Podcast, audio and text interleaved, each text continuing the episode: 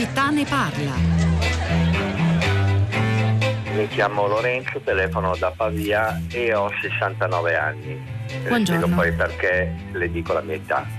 Volevo parlare della von der Leyen che in questi due giorni ha proposto a tutti noi indicazioni tragiche. Ha detto che probabilmente non ci converrà andare, non dovremmo andare al mare o in montagna quest'estate e quindi questo pone il problema del turismo che per noi Italia in modo particolare è fonte di eh, ricchezza e di lavoro per migliaia e migliaia di persone. Non trovo giusto che dia questa indicazione così tranchante. Mi chiamo Franco, telefono da Parma. In effetti la, la Vorden Leyen dice che eh, difficilmente si possono prenotare le ferie per l'estate e quindi il turismo avrà un, grosso problema di occupazione, anche perché obiettivamente quest'estate ci saranno anche meno soldi da spendere. E vengo al problema del lavoro, che è quello che le volevo sottoporre. Quindi mh, viene eh, evidente, in evidenza l'utilità dell'azienda nazionale politiche attive del lavoro, che è una funzione pubblica eh, istituita con una struttura poderosa perché ha eh, sei divisioni, qua, quattro strutture, eh, un consiglio di amministrazione, una direzione generale eh, e anche una società controllata di servizi, Campa Servizi SPA. Ecco, mh, mm, non so se è una congiura del silenzio, ma dell'attività di questa azienda, di questa Ampal, i, i media non dicono niente, dovrebbe, essere, dovrebbe lavorare alla Clemente per affrontare i problemi che si presentano.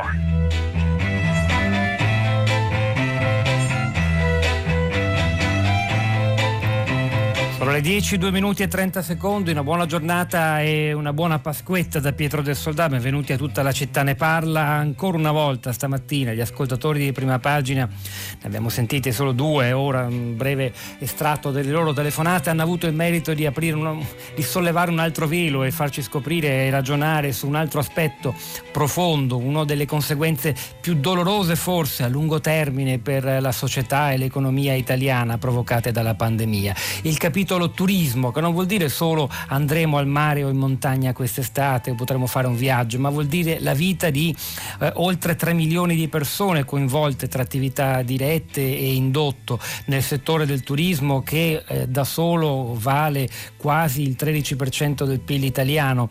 E cosa accadrà? Le parole citate da entrambi gli ascoltatori, Franco e Lorenzo, della Presidente della Commissione europea von der Leyen, rilasciate il quotidiano tedesco Bild ieri, in effetti non inducono all'ottimismo. Ha detto aspettate a fare piani per l'estate, nessuno saprà prevedere, può prevedere cosa accadrà a luglio e agosto, se ci si potrà spostare oppure no.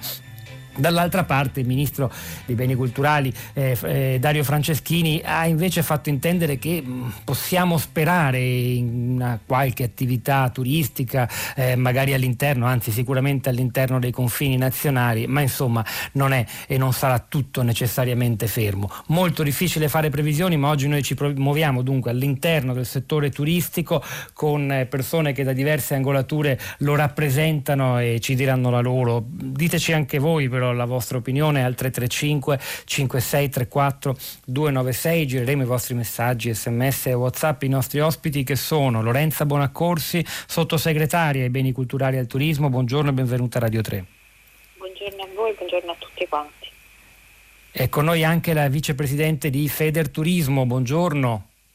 Buongiorno, buongiorno a voi grazie per l'invito Marina Lalli, vice turismo della federazione che insomma, rappresenta la filiera eh, articolata eh, di questo settore eh, così vitale per il, nostro, per il, nostro, paese. Poi ancora altre voci dal mondo del turismo. Mario Balerba, buongiorno, benvenuto anche a lei. No, Balerba non c'è ancora, tra poco lo presento e credo sia con noi Stefano Bettanin, benvenuto. Buongiorno, buongiorno a tutti che è presidente dell'Associazione Property Managers Italia, che raccoglie i professionisti del settore ospitalità eh, residenziale e nonché amministratore delegato di Rentopolis, che è tra le società leader in Italia per le locazioni turistiche e le affittanze brevi. Credo sia anche eh, tra i, dai nostri Silvia Moggia, benvenuta, buongiorno. Buongiorno, buongiorno a tutti. Che gestisce, eh, era stato anche nostro ospite qualche anno fa, gestisce un boutique hotel a, mm, eh, a Levanto, nelle Cinque Terre, e si occupa di marketing turistico. Qualche giorno fa ha scritto un tweet che mh, mm, spiega anche la ragione per cui l'abbiamo voluta richiamare, è così duro e secco che non ha quasi bisogno di commenti. Lo, lo leggo io, se le va Moggia.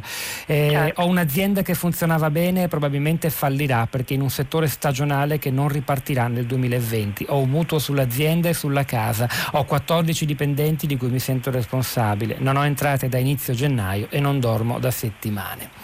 Verremo anche da lei, Moggia, però Lorenza Bonaccorsi, sottosegretaria, allora io devo, mm, non, immagino sia difficile oggi, non, improbo il compito di fare delle previsioni su quello che potremo fare in estate, però mi sembra interessante vedere che se da un lato la Presidente della Commissione europea dice state fermi, non, non fate alcun piano, e dall'altra parte per esempio il governo italiano qualcosa sta facendo e sta immaginando eh, per rendere possibile sostenibile e sicuro anche lo spostamento estivo e un po' di turismo almeno interno. È così, Bonaccorsi? Eh, sì, buongiorno ancora a tutti. Eh, allora, è chiaro che il tema di fare previsioni appunto è, è molto difficile, soprattutto sarebbe anche abbastanza in questo momento non, non serio oggettivamente perché finché non, non, si capisce davvero l'andamento del, del virus, del, dei, dei contagi, non, non, si può assolutamente azzardare perché comunque al, al primo posto del, degli interessi ovviamente di, dell'azione di governo è quello della salute dei cittadini, però è chiaro che bisogna cominciare a provare a mettere eh, in fila una serie di misure per fare in modo che eh, eh, almeno si, si, si possa eh, vedere come all'estate eh, cercare di aprire una serie di finestre. Noi siamo un paese che rispetto ad altri è più avanti nel, diciamo, nell'andamento del virus da una parte. E, e quindi immaginiamo eh, appunto sempre con le dovute cautele però che eh, nei mesi estivi si possa eh, lavorare su una ripresa, quantomeno un movimento del turismo interno che sappiamo benissimo, qui me, me, lo dico io eh, è chiaro che i flussi domestici non saranno mai eh, quelli che erano i flussi internazionali. Noi nel 2019 siamo arrivati al 51% di flussi di turismo eh, estero rispetto al turismo domestico, quindi è chiaro che eh, sappiamo benissimo che non saranno mai sostitutivi eh, poi da tanti punti di vista, eh, anche per, per, per target eccetera, però eh, è chiaro che eh, cercheremo di lavorare affinché ci siano una serie di misure ovviamente da, eh, da tenere eh, in, in, conto per il distanziamento sociale, eccetera, per la tutela della salute, ma anche per la, la possibilità di svolgere, eh, di far riprendere il, il settore del turismo. Come eh, ci stiamo lavorando, come ha accennato anche ieri il ministro Franceschini nell'intervista alla stampa, eh, anche attraverso misure di incentivazione eh, direttamente alle famiglie, eh, fermo restando ovviamente il lavoro che stiamo facendo con il decreto aprile per eh, stare accanto agli imprenditori e a rispondere appunto anche alla, all'imprenditrice di cui citava il, il tweet poco fa eh, per aiutarli a, a attraversare questa fase durissima e drammatica sia dal punto di vista per le loro imprese sia per la tutela dei lavoratori. Marina Lalli, vicepresidente Federturismo, cioè l'immediato, l'urgenza liquidità e occupazione che riguarda tantissime migliaia e migliaia di imprese nel settore turistico e che peraltro sono imprese spesso anche a bassa capitalizzazione, insomma non hanno un patrimonio alle spalle che li possono far sostenere un anno intero a vuoto. E poi ci sono le prospettive, appunto, questa idea di lavorare, organizzare un'estate che però è in realtà impossibile da prevedere, una sfida difficile difficilissima. Eh, io direi che questa trasmissione è anche forse per voi un'occasione per interloquire direttamente con la sottosegretaria e con il governo, eh, quindi le lascio la parola, interagite il più possibile. Sì, allora eh, effettivamente la situazione è così come la dipinge lei perché eh, le, le, aziende turistiche italiane generalmente sono piccole aziende, un po' come tutto il tessuto imprenditoriale italiano e questo ne fa anche un po' della loro unicità, cioè il fatto di venire in Italia a provare un'esperienza unica e non standardizzata è dato anche da questa esperienza di ospitalità che noi riusciamo ad offrire, però naturalmente significa che abbiamo le spalle meno solide per situazioni catastrofiche come quelle che stiamo vivendo. E quindi noi sì abbiamo chiesto una serie di aiuti perché eh, non ce la facciamo a sopportare una stagione come questa che ormai si è profilata e non neanche posso dire più si sta profilando perché sebbene non siamo arrivati ancora al momento dell'estate che sappiamo essere un po' per tutti il momento clou nostra, eh, del nostro incoming, però è pur vero che nel solo weekend di Pasqua, cioè questo, i tre giorni di Pasqua, noi abbiamo eh, passato questi tre giorni con il 95% degli alberghi chiusi, con 5 milioni in meno di presenze, con 300 milioni in meno di fatturato di sole camere d'albergo, quindi stiamo parlando veramente di una disfatta totale. E questo è solo appunto i tre giorni di Pasqua e adesso dobbiamo capire un attimo come affrontare questa parte di estate perché se eh, continuiamo in questa maniera noi non ce la facciamo, ragione per la quale abbiamo chiesto aiuti nel eh, intanto non pagare tutte le tasse che comunque a oggi nessuno ci ha cancellato, c'è stato posposto qualcosa, ma posposto in un periodo nel quale continueremo ad essere senza liquidità e quindi non ce la faremo neanche più tardi a pagarle queste tasse. Noi vorremmo che fossero cancellate, peraltro anche ingiustamente da pagare perché se noi per tasse parliamo di eh, Tari, cioè la tassa sui rifiuti, nel momento in cui io non ho prodotto alcun rifiuto perché non ho avuto neanche un ospite, cosa la pago a fare questa tassa? Stessa cosa per l'IMU, il mio è un immobile strumentale se sono un'azienda turistica e quindi non vedo perché dovrei pagare se non è stato strumentale in quanto non ho ospitato nessuno. Ma le imprese turistiche sono tantissime, noi come Fede Turismo ne rappresentiamo 20 filiere e quindi siamo tutti tutti in sofferenza e per questo abbiamo bisogno veramente di tutto l'aiuto possibile. C'è chi paga affitti e non ha, non ha eh, nessuno in casa, c'è eh, chi eh, è chiuso per decreto, c'è chi non è chiuso per decreto ma comunque non può lavorare perché i, le persone sono tutte in quarantena. Quindi adesso intanto va capito come ritornare a lavorare. La von der Leyen devo dire che ha l'abilità ogni volta che parla di creare un bel po' di, di, di, di disordine, l'altra volta ha fatto crollare le borse, adesso ha eh, allarmato gli anziani dicendo che non potranno uscire chissà per quanto e detto di non prenotare le vacanze estive, quindi davvero eh, bisogna che a questo punto l'Italia si prepari ad un piano per rientrare gradualmente nel mondo produttivo anche nel turismo, dando delle indicazioni chiare di distanziamento sociale ma nello stesso tempo di funzionamento, perché se non ritorniamo a funzionare non so come faremo. È stata molto chiara Marina Lalli, vicepresidente Fede Turismo. Sottosegretaria Bonaccorsi, se può, vuole rispondere qualcosa di concreto, soprattutto a, a quel punto molto immediato e urgente delle, delle, tasse, quegli esempi di Tari e Imu che ci ha fatto, eh, ci ha fatto Lalli, poi coinvolgo anche gli altri. Bonaccorsi. Sì, innanzitutto noi eh, con le associazioni categoria ce l'abbiamo frequentemente a cominciare dalla sottoscritta, diciamo, quindi siamo in costante eh, contatto e confronto.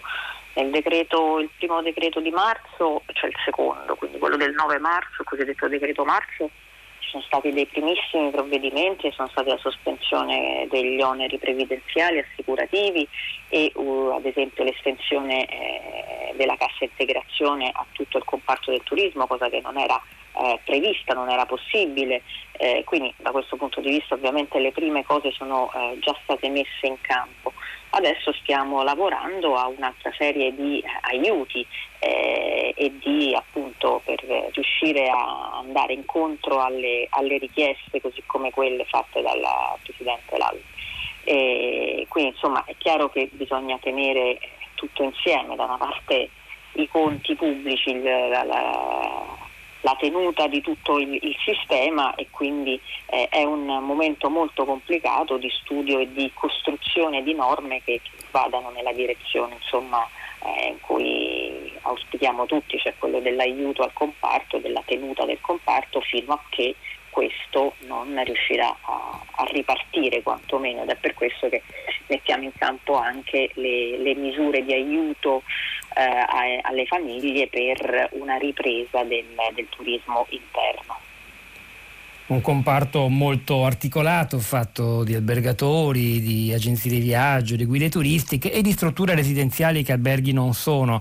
Eh, qui rappresentate stamattina Stefano Bettanin, presidente di eh, Property Managers Italia. Eh, Bettanin, di fronte a questo estate così incerta che forse lascia uno spiraglio non tanto al turismo classico, sicuramente non a quello internazionale, si tratterà di turismo italiano, ciascuno sarà dentro i propri confini nazionali e, e forse si indirizzerà di più eh, che, rispetto alle tradizionali strutture alberghiere appunto a case private, eh, agriturismi, strutture residenziali che consentono du- di stare meno in contatto con gli altri, questa è la realtà vi state organizzando già adesso e come rispetto all'estate che in fondo è alle porte? Sì, buongiorno a tutti, grazie dell'invito. Eh, sì, ha perfettamente ragione. Eh, riteniamo che il nostro turismo, che rappresenta ad oggi quasi il 55% dell'intero comparto turistico, quindi il turismo extra ricettivo, cosiddetto turismo residenziale, ha superato il turismo ricettivo tradizionale presso gli hotel e ad ora con uh, questa epidemia, con uh, anche le misure che um, impongono um, l'adozione per, per, far fronte a questa epidemia, riteniamo che sicuramente la risposta uh, del nostro mercato possa essere l'altezza, possa fare in modo che sia il primo a ripartire. È stato probabilmente il primo a essere chiuso, ma forse sarà proprio il primo che riesce a ripartire.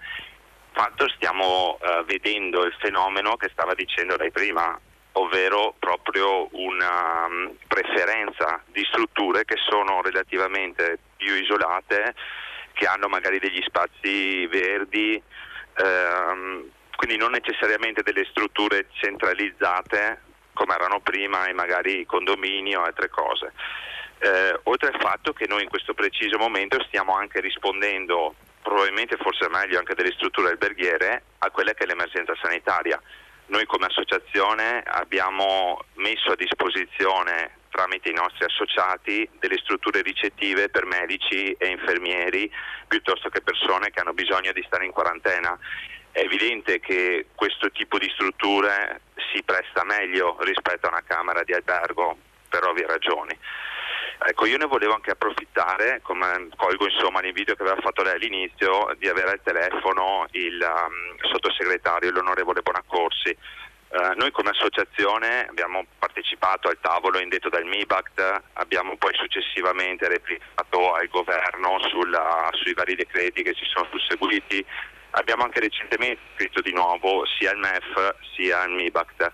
Um, quello che noi notiamo come associazione di categoria e ribadisco rappresentiamo il 55% dell'intero comparto turistico, valorizziamo l'esistente, facciamo muovere un indotto di economia importante perché non è solo chi gestisce l'appartamento o la struttura residenziale, ma tutto quello che gira intorno a questo appartamento. Ecco, non siamo minimamente stati presi in considerazione cioè le misure che sono state applicate non vengono applicate al nostro comparto, sono stati specificati se vuole anche per molta confusione nel disciplinare questa categoria che molto spesso è sconosciuta, che ricordo non si compone di uh, piccole società o addirittura della signora Maria che mette in affitto la sua stanza, si compone di realtà importanti, alcune di queste anche quotate in borsa quindi non stiamo parlando di aziendine, stiamo parlando anche di aziende con centinaia di dipendenti, centinaia di famiglie. Quindi la, la, il danno economico è rilevante, è grande. Non è stata presa in considerazione la nostra categoria, cioè non solo mi um, aggancio alle richieste che faceva prima appunto la dottoressa Lalli che sposiamo in pieno, anzi abbiamo anche chiesto che vengano utilizzati le imposte per la tassa di soggiorno che dovrebbe servire proprio per servizi al turismo. In questo momento qua vengano utilizzate per aiutare le imprese turistiche, visto che le abbiamo versate in tutti questi anni, visto che di fatto siamo noi eh, gli agenti contabili che raccolgono queste imposte, nel momento in cui veniamo a mancare, nel momento in cui non riusciamo ad aprire, perché di questo stiamo parlando, non possiamo più raccogliere nessun gettito, quindi è un danno doppio che andiamo a fare. Ecco, quello che chiediamo è l'applicazione anche per la nostra categoria di queste misure. Le abbiamo dettagliate con dei documenti che abbiamo sottoposto al governo, ci auguriamo di venire ascoltati, perché il problema, ribadisco, non è il avere un calo del turismo, è proprio chiudere completamente una categoria che ha rappresentato la rinascita del mercato immobiliare e turistico nel passato. L'innovatività. Sottosegretaria Bonaccorsi.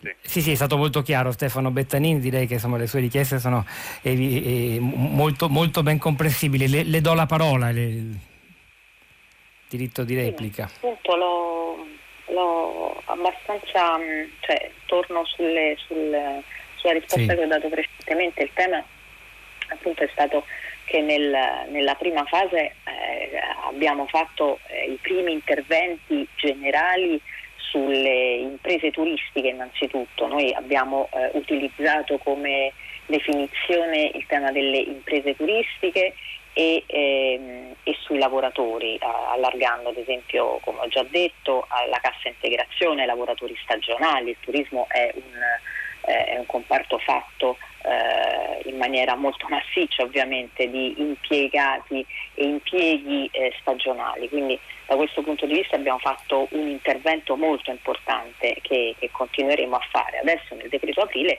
stiamo eh, studiando tutti gli interventi a favore di una serie di eh, categorie, anche ovviamente eh, appunto come dicevamo prima, figure particolari eh, peculiari del mondo del turismo. Eh, è, un, eh, è, un, lavoro importante, grossissimo per riuscire appunto a, a stare eh, accanto a tutto il comparto.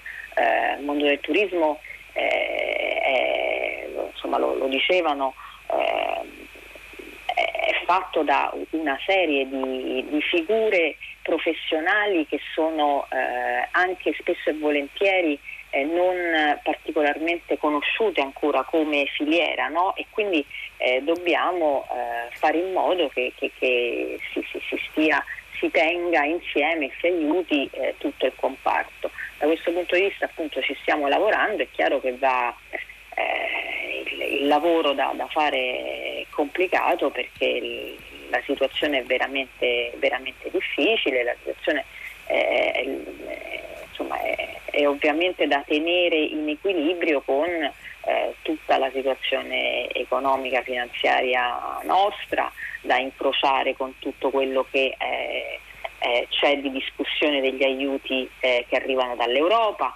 Insomma, è chiaro che si sta facendo un, un lavoro di, eh, di intervento difficile, doveva il decreto uscire prima di Pasqua eh, stiamo invece lavorando per, per fine mese per, insomma, appunto per, per, riuscire a dare più, un numero più, più, grande di risposte, questo è sicuramente l'impegno.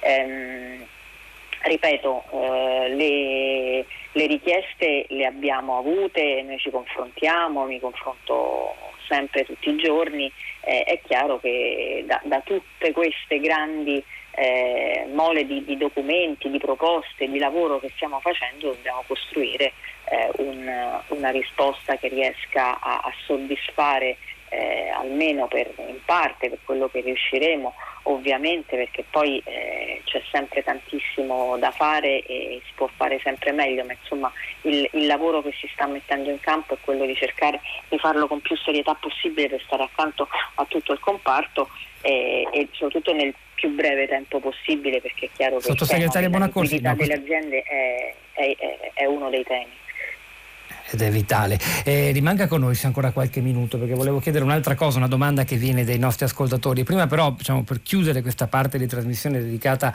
a, alla, alle strutture ricettive, quello che accadrà a alberghi, eh, eh, agriturismi, a, affittacamere, insomma ci sono tante denominazioni, tante possibilità. Ricordo tra gli altri il presidente, il rappresentante degli albergatori di una città come Venezia che ha detto già se a maggio non si riapre in una recente intervista alla nuova Venezia. Gran parte dei nostri consociati, degli albergatori veneziani, per lo più si tratta di strutture a gestione familiare, semplicemente falliranno. È una città che vive, forse più ancora delle altre città d'arte, quasi unicamente di turismo, non può che vedere questo come una sorta di, di, di, di baratro e quindi davvero è importantissimo capire cosa si può fare. Però appunto per chiudere questa pagina è importante ascoltare la, l'esperienza, la testimonianza concreta da un altro luogo meraviglioso del nostro paese, cioè le Cinque Terre. Silvia Moggia. Allora, 14 dipendenti, quest'estate lei dice forse non riapriremo. Ha sentito eh, le parole no. dell'impegno del governo? Forse allora, qualche speranza c'è. Premessa. Sono completamente d'accordo con la dottoressa Lalli. Eh, il comparto è estremamente frammentato in Italia, eh, composto da micronicchi, ognuna con pre- prerogative specifiche e se non se ne tiene conto eh, si arreca un danno. Nello specifico l'alberghiero ha dei costi di gestione eh, importanti perché ha degli obblighi di legge importanti, oltretutto in modo abbastanza anacronistico sono obblighi spesso regionali, eh, ovvero io sono a 30 km dalla Toscana e in Toscana hanno normative differenti da seguire, quindi attivare la struttura ricettiva quest'estate implica eh, sottostare a normative riguardo agli orari minimi di apertura della reception, eh, del bar, eh, il numero di volte in cui si fa il rassetto delle camere, eh, si utilizzava la lavanderia, quindi i costi di gestione dell'alberghiero sono estremamente alti rispetto per esempio a un, a un extra alberghiero o a un turismo residenziale. Eh, quindi è ovvio che mi spaventa, io non posso tentare di aprire, perché il momento in cui decido devo avere una visibilità sul lungo termine per capire se posso coprire almeno i costi. Eh, e gli aiuti che sono stati proposti ad oggi in realtà sono aiuti che prevedono che io vada a indebitarmi ulteriormente eh, strozzandomi perché non, ho, non, avendo visibilità non ho garanzia di poter coprire l'indebitamento ulteriore che oltretutto è da coprire su sei anni, un periodo brevissimo per questo tipo di cose, eh, anche perché non è un indebitamento per l'investimento, per investire sulla struttura come il mutuo che già ho, eh, è un indebitamento che andrebbe in realtà a coprire le spese relative a tasse, canoni, certificazioni, obblighi di legge di questo tipo. Eh, quindi sì, mi crea un problema molto, molto grosso.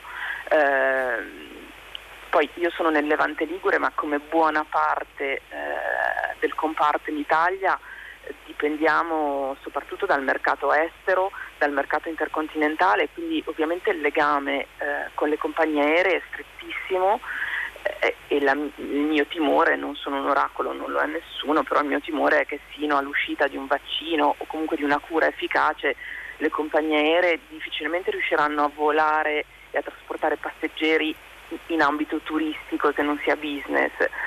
E qualora insomma, le compagnie aeree che sopravviveranno a questa crisi perché anche loro sono in sofferenza estrema fin da subito eh, occorre valutare quale tipo di tariffa saranno in grado di applicare alla ripresa se si tornerà a tariffe stile quelle applicate fino agli anni 90 eh, il viaggio oltreoceano diventerà di nuovo un lusso come era prima e questo potrebbe trasformare completamente eh, il comparto anche nel nostro paese. Insomma, sono tutti e questo è un altro esito no. possibile. Sì, prego, prego, concluda pure Moggia. No, no, e da alcuni studi eh, fatti negli Stati Uniti, eh, dove i voli sono essenziali anche per il turismo interno, pare che non si ritorni alla normalità fino almeno metà 2023. Eh, quindi ovviamente spero che siano considerazioni che il Ministero stia tenendo in conto.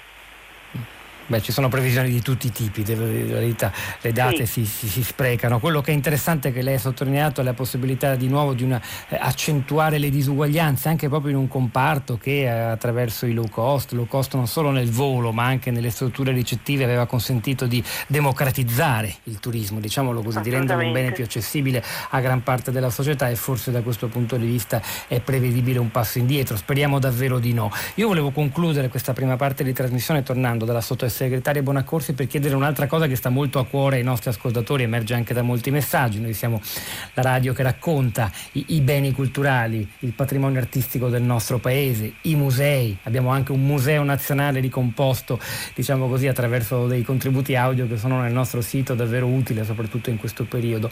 Voi state immaginando qualcosa veniva fuori anche da quell'intervista del ministro Franceschini alla stampa, se come i musei potranno riaprire le mostre d'arte e in che modo potranno uh, diventare accessibili mantenendo le distanze di sicurezza e tutte le, le, le, le misure di prevenzione uh, del contagio.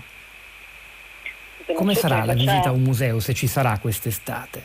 Mi faccia dire una cosa sull'intervento della dottoressa Moggia certo. molto puntuale e, e preciso. Sono, sono, molto d'accordo sull'analisi che ha fatto, anche eh, sulla fotografia che ha fatto rispetto alle, eh, alle difficoltà che, che, che, si hanno. Eh, ovviamente legate alla grande frammentazione del, del mercato delle tipologie e eh, legate alle eh, alla frammentazione anche legislativa dovuta a quelle regionali ovviamente. Quindi da questo punto di vista eh, è chiaro che insomma, noi eh, abbiamo un confronto anche costante con, con le regioni eh, con le quali bisogna ovviamente eh, coordinare eh, gli, gli, interventi.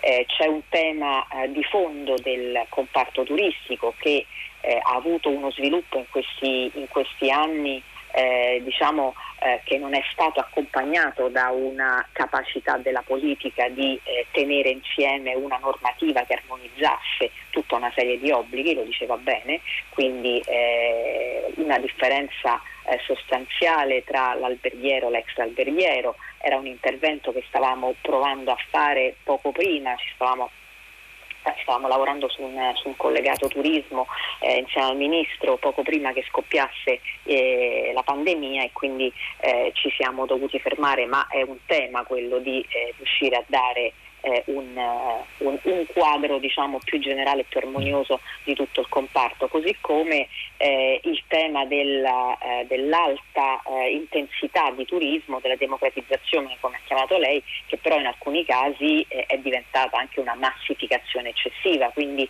eh, da quel punto di vista forse un po' più di eh, gestione, certo io non sono di quelle che dice si possono controllare i flussi perché è molto complicato, ma di gestione dei flussi dal punto di vista sia del, dei territori, delle amministrazioni territoriali che anche eh, nostre, più di, di sistema, bisognerà prevederlo penso.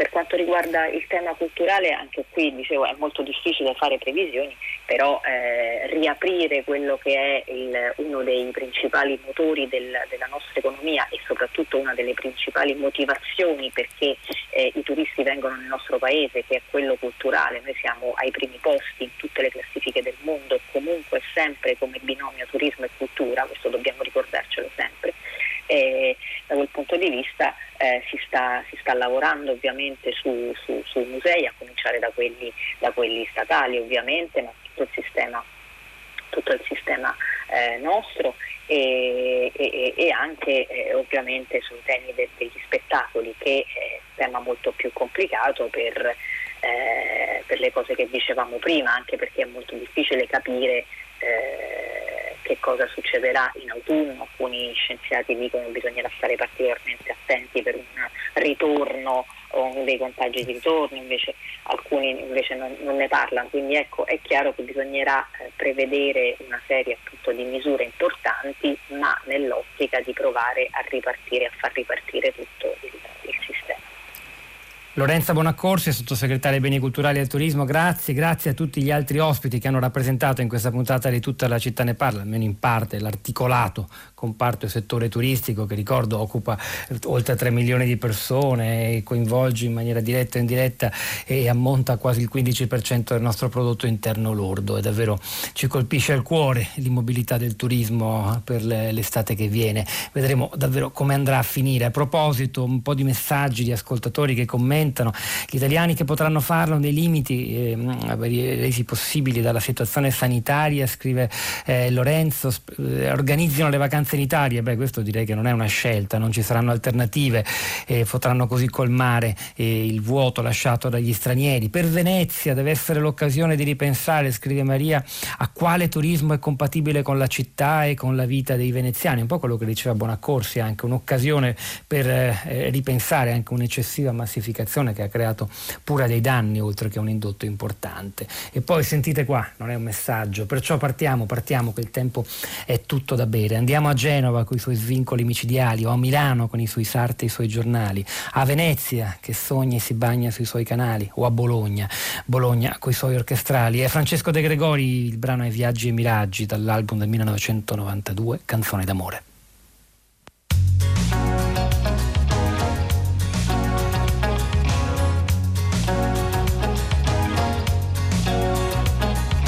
Miraggio c'è sempre un miraggio da considerare.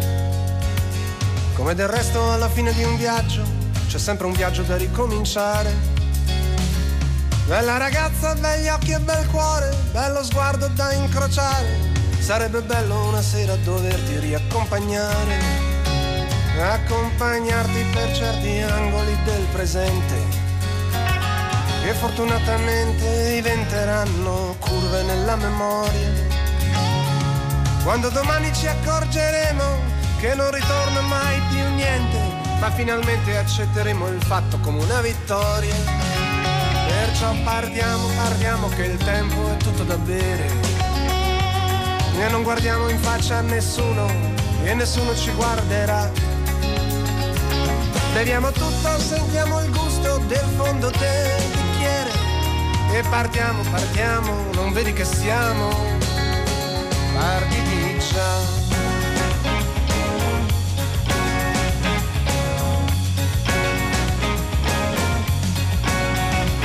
E andiamo a Genova con i suoi svincoli micidiali. O a Milano con i suoi sarti e i suoi giornali, o a Venezia che sogna e si bagna sui suoi canali, o a Bologna, Bologna con i suoi orchestrali,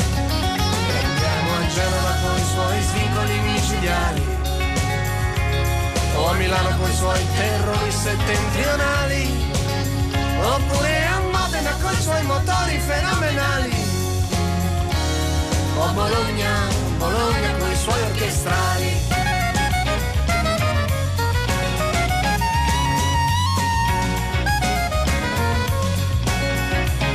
Dietro a un miraggio c'è sempre un miraggio da desiderare.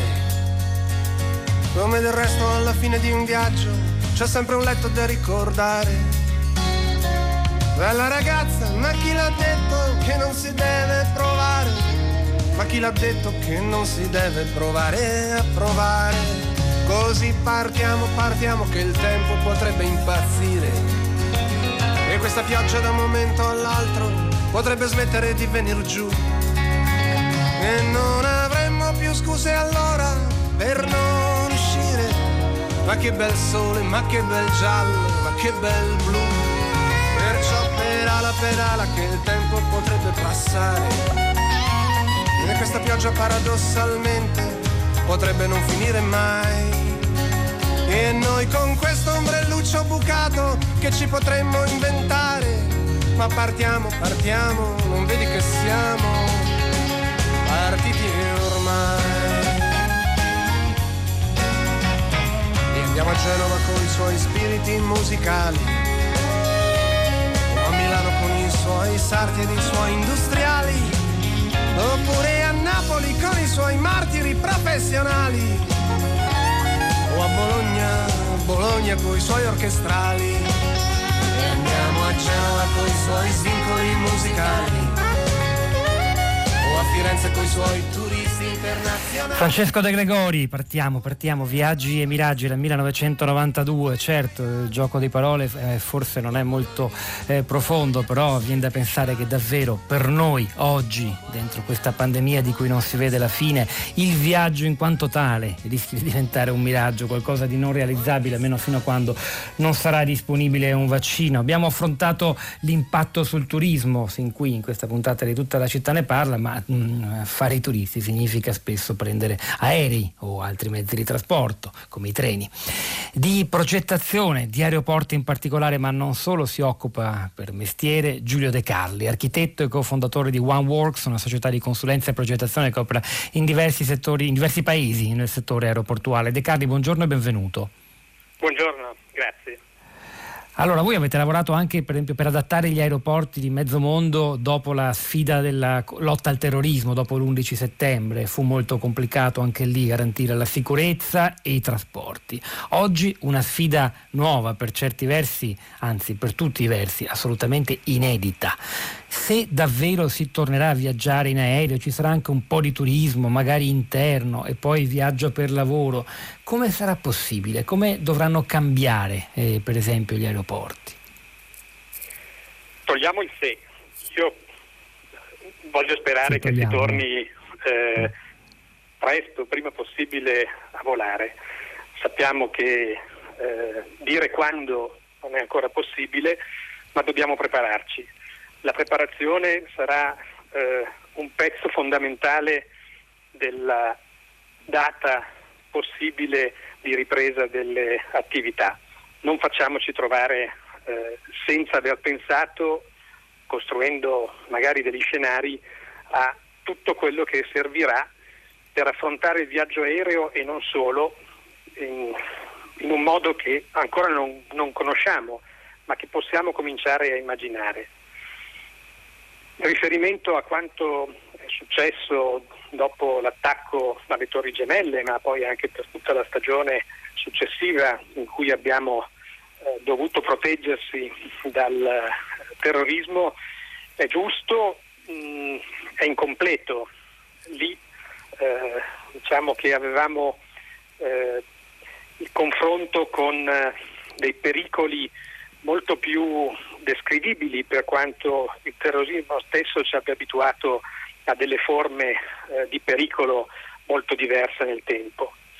Qui, eh, come stiamo capendo giorno dopo giorno nel nostro regime di eh, reclusione, eh, i rischi sono, si annidano in, in, molte, in, molte, situazioni e in molti spazi e in molti percorsi che nella vita eh, normale. Quindi, architetto De Carli, ci, fa degli esempi, abbiamo due minuti e mezzo, di come state lavorando voi immaginando di, di, di cambiare gli spazi degli aeroporti, le, le code, l'accesso? Dobbiamo immaginare eh, qualcosa che stiamo già provando eh, girando per queste città deserte, ma congestionate nei punti dove dobbiamo fare qualche cosa, per esempio la spesa al supermercato. Mm noi dovremo capire che impatto avr- avranno eh, nuove forme di eh, accodamenti per svolgere non solo le operazioni di sempre negli aeroporti, ma delle operazioni in più per i controlli sanitari. Stiamo per esempio provando a capire eh, quanto lunghe e quanto complesse diventeranno eh, le code eh, nei punti dove eh, si effettueranno i controlli sanitari per accedere agli aeroporti, ma probabilmente anche alle stazioni ferroviarie, alle metropolitane.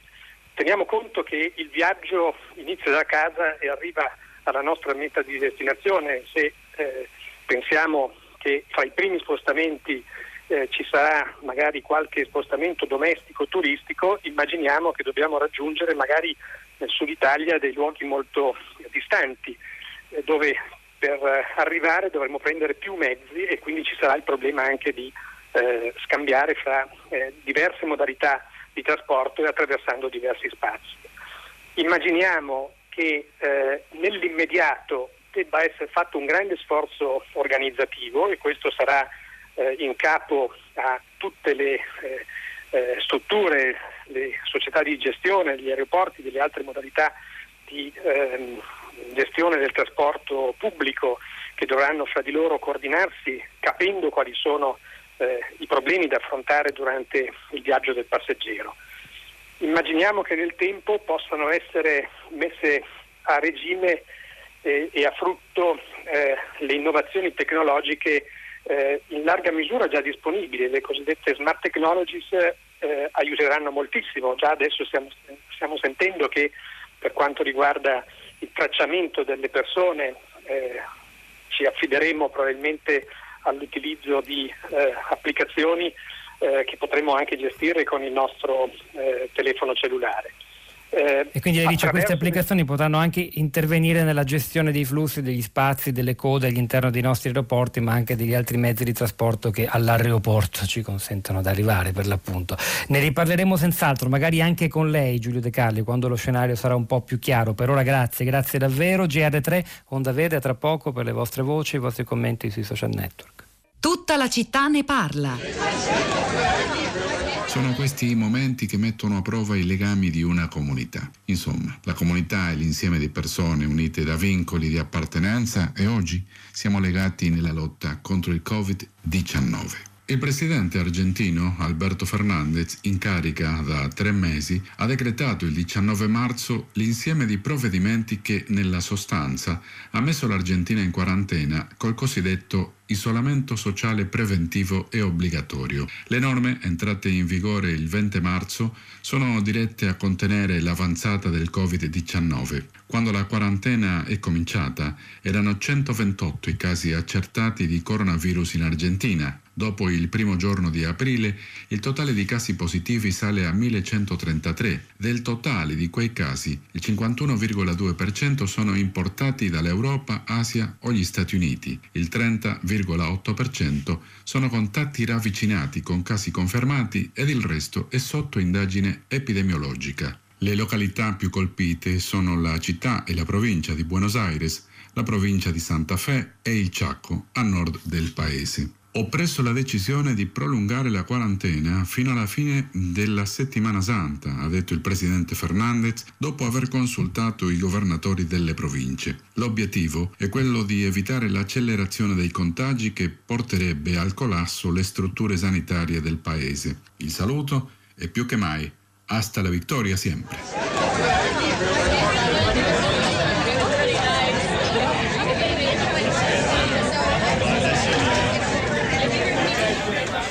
E facciamolo nostro questo eh, appello che viene dall'Argentina, questo augurio, hasta la vittoria sempre, che alludeva ad altre vittorie, ad altre lotte di Marcello Cielo Ayala della Radio Argentina Internazionale eh, nel suo intervento sul valore della comunità per una coproduzione promossa dalla comunità radiotelevisiva e italofona, come a dire siamo davvero tutti insieme. E colpiva il dato della quantità di persone che eh, contagiate in quel paese che vengono dall'estero, certo a proposito di viaggi che sono al centro della nostra attenzione trasmissione questa mattina. Eh, sarà una grande questione questa appunto, del, non solo la sicurezza dei viaggiatori ma anche il pericolo che i viaggiatori magari asintomatici e positivi possano fuggire ai controlli sanitari e portare il virus altrove. Immagino che di molto, eh, sì, di molto si discuterà anche di questo argomento in futuro. Nel frattempo noi andiamo a vedere come state reagendo voi a questa puntata andando a guardare sui social network quello che scrive per esempio Alcari che è una tour leader di mestiere dice beh per noi il crollo è a zero. Ci sono paesi però come la Grecia che stanno invece programmando in una maniera molto più chiara le ricadute sul turismo. Va anche detto tra parentesi che la Grecia ha avuto un impatto dell'epidemia, per fortuna dei cittadini greci, molto meno forte. Ci sono anche diverse inchieste internazionali che si cercano di indagare il perché. Il Sud Italia continua il cavi per cultura e, potre- e anche per la situazione attuale potrebbe beneficiare di politiche comuni. Stefania su Twitter, la ripresa dell'ospitalità diffusa potrà venire dal mercato interno e deve essere legata alla cultura e agli eventi culturali, per questo nessuno deve essere essere lasciato indietro. In generale la prima cosa che deve ripartire è appunto il mercato interno. Angelo, i danni sul turismo e sul suo indotto li vedremo molto presto, due mesi di tempo e poi inizieranno i licenziamenti, pochissime le attività che riusciranno a resistere. Al turismo sono legati, eh, collegati ristoranti, bar, musei, servizi, è un settore diffusissimo da ridisegnare, l'abbiamo anche raccontato in questa puntata noi stamani, almeno in parte, dove non si può immaginare una riconversione, addirittura conclude Angelo. Sarà una catastrofe, speriamo speriamo davvero che Angelo si sbagli. Ora diamo la voce, la parola agli ascoltatori, iniziando con Rossana che ci parla da Verona. Buongiorno. Buongiorno a voi, grazie sempre di questo spazio. Ecco, io rappresento anch'io questa catastrofe del turismo perché una decina di anni fa eh, ho aperto un B&B a causa anche di una perdita del lavoro, io ho lavorato 25 anni come poi libera professionista, è stato un rivolgimento a un'età già avanzata, io ora ne ho 65 e insomma eh, 65, 61 ho sbagliato, mi sono aggiunto un po' di anni. E quindi il bed and breakfast che io ho potuto aprire è stata la mia risorsa in questi anni, me e anche di mio figlio che aveva smesso di studiare. E in questo clima in cui, in cui ci siamo trovati azzerati completamente è stata, è stata, ed è una catastrofe. Io lo vedo con terrore che cosa potrà essere il mio futuro. E mi ritengo ancora una fortunata perché bene o male ho una casa di proprietà. Ma quello era il mio reddito. E adesso dicono sì, puoi venderlo, certo posso venderlo, ma un'attività che rende, che rendeva, non si vende. Un'età perché il denaro finisce, l'attività invece è il tuo lavoro io non so come, come sarà il mio futuro e anche Però Rossana, se, se da quello che è emerso nella puntata anche dalla sottosegretaria del turismo Bonaccorsi e dagli altri operatori, nelle, pur nella difficoltà enorme, mh, attività come la sua potrebbero, se, eh, se esistono, eh, beneficiare di un turismo di prossimità che forse appunto andrà a favorire più le strutture. Come Speriamo, sì, questo è quello che speriamo tutti, siamo fiduciosi, resistenza eh sì. sempre. Non possiamo fare altro del resto in questo momento. esatto, resistenza esatto. sempre e comunque, è un modo anche per ricordare il nostro cammino di avvicinamento al 25 aprile, le storie della resistenza che ascolterete ogni giorno a fare nel Radio 3 Suite, ma ne riparleremo di questo. Ora andiamo a Bologna, Manuela. Eh, buongiorno, buongiorno benvenuta io, Manuela. Grazie, grazie a voi sempre. Eh, guardi, il comparto del turismo dovrà essere aiutato, anche la testimonianza della signora che mi ha preceduto è importantissima, ma per esperienza personale io dico che il turismo dovrà anche ripensare a come sono andati gli anni trascorsi, quando il turismo era traboccante, tasse non pagate, assunzioni regolari, affitti erosi, in nero, purtroppo è una realtà che possiamo conoscere in tanti. Allora io guardi, auspico che quanto sta accadendo ridia a tutti noi che pretendiamo giustamente aiuto dallo Stato, ci lasci l'idea che noi poi allo Stato dovremmo dare quanto è dovuto, altrimenti lo Stato le risorse non le ha. E in questo senso io sento poche autocritiche ancora. Io spero che, che in futuro prossimo ciascuno prenda coscienza di questo perché noi abbiamo un'invasione Grazie Manuela. Grazie. Manuela da Bologna, Cristina da Bolzano, buongiorno e benvenuta. Buongiorno e grazie del, della, di questa occasione. E mi ha detto la, la, redazione che io sono praticamente sì. l'unica ad avere scritto che ho prenotato le vacanze. Ieri ci siamo messi, io e il mio compagno abbiamo prenotato tutto, auto, aereo, eh, luoghi di soggiorno, hotel, bed and breakfast, insomma facciamo una, e dove una vacanza itinerante. Lo... Andiamo in Grecia. Andiamo in Grecia perché era una meta che avevamo già pensato prima dell'emergenza e non vogliamo rinunciare, insomma, quindi andremo eh, ad agosto in Grecia e non, non escludiamo, avendo anche qualche giorno di ferie a luglio, di fare qualche giorno qui da noi in Italia eh, Cristina, eh, complimenti per l'ottimismo, vi auguriamo di poterci andare, anche semplicemente di poter uscire dai confini nazionali, questo si vedrà più avanti chiaramente, condividiamo però lo spirito e l'ottimismo e mh, mm, ci immaginiamo che non solo voi riuscirete ad andare in Grecia, dove invece andiamo tutti noi adesso perché sarà l'argomento della puntata di Radio Tremondo condotta da Marina Lalovic tra emergenza migranti e per l'appunto dati piuttosto incoraggianti su, per quanto concerne la pandemia in quel paese. Ci fermiamo qui, c'era Francesco Lanzo oggi la parte tecnica, Cristina Faloci in regia, Pietro del Soldà a questo microfono, Rosa Polacco, Sara Sanzi, la nostra curatrice Cristiana Castellotti e Piero Pugliese vi salutano, ci risentiamo domani mattina alle 10.